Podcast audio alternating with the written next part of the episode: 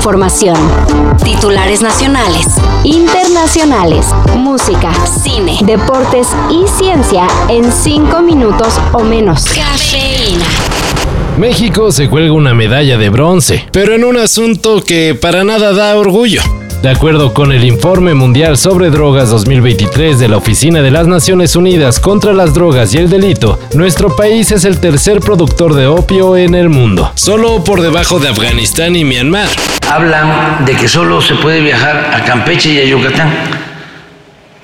Si fuese así, no estarían llegando tanto estadounidenses a vivir a la Ciudad de México. Tercer sitio en producción ilegal, claro está. Y con eso surge la duda.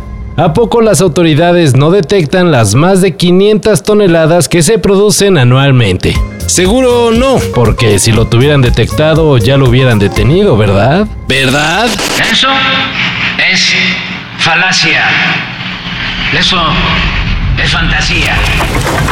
Luego de las altas temperaturas que se reportaron en los últimos días, ahora se viene la ola de aguaceros en buena parte del país, con advertencia especial para Guerrero, Michoacán y Oaxaca, que son las entidades en donde el pronóstico es de lluvias muy fuertes e incluso pintan para intensas. A ver, mi buen sol, dame lo que me merezco.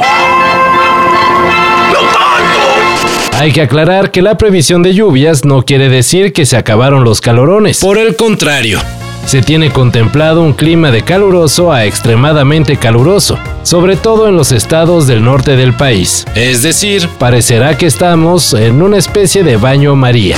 Me preguntan que si van a buscar a María para bañarla y no sé qué tantas cosas, pero no es así. Es un término que así se llama. Aunque acá parece que está en pañales, en lugares como Estados Unidos la tecnología de reconocimiento facial marcha aceleradamente. Y no precisamente para garantizar la seguridad del público.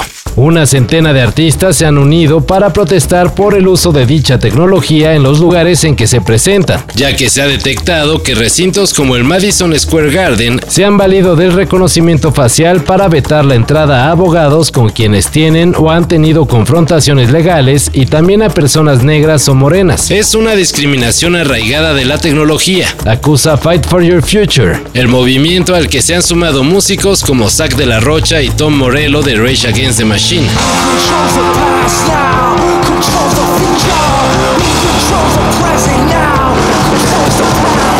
que acusa que el uso de la tecnología de reconocimiento facial es una puerta con acceso directo a la desaparición de la privacidad.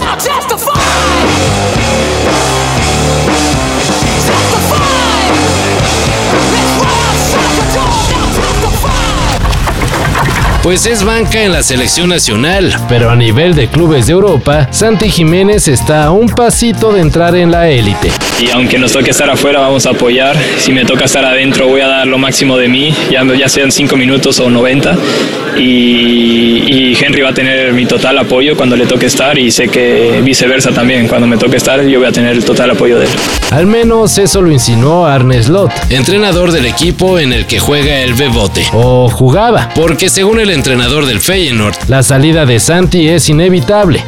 Los rumores indican que el mexicano es del interés de clubes como el Sevilla y el Atlético de Madrid, y también de la Juventus y el Inter de Milán. Y al parecer la lista podría hacerse más larga. Hay jugadores, jugadores contrastados, y si quiero os digo, os digo uno, un delantero centro, el Madrid está tardando en ir por él, que no te vale 60 millones. ¿Qué nombre? ¿En quién?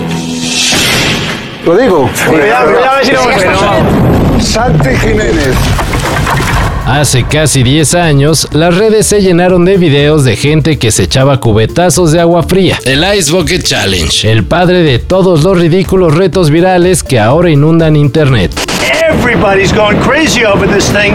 I guess they want to see whether or not it's my real hair, which it is. So here's what I'm going to do. Miss Universe and Miss USA, I own it. They're here. They're gonna really do a number on me.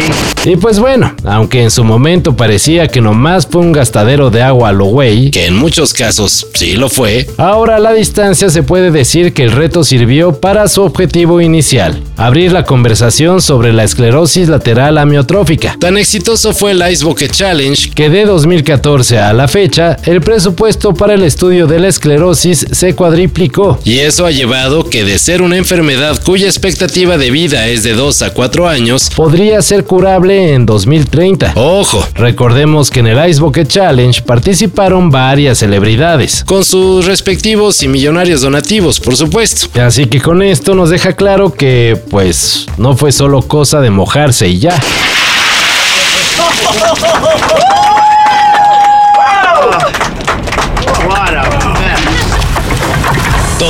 y más de lo que necesitas saber en sopitas.com. El guion corre a cargo de Álvaro Cortés y yo soy Carlos el Santo Domínguez. Cafeína. Un shot de noticias para despertar. Lunes a viernes por sopitas.com. Y donde sea que escuches podcasts.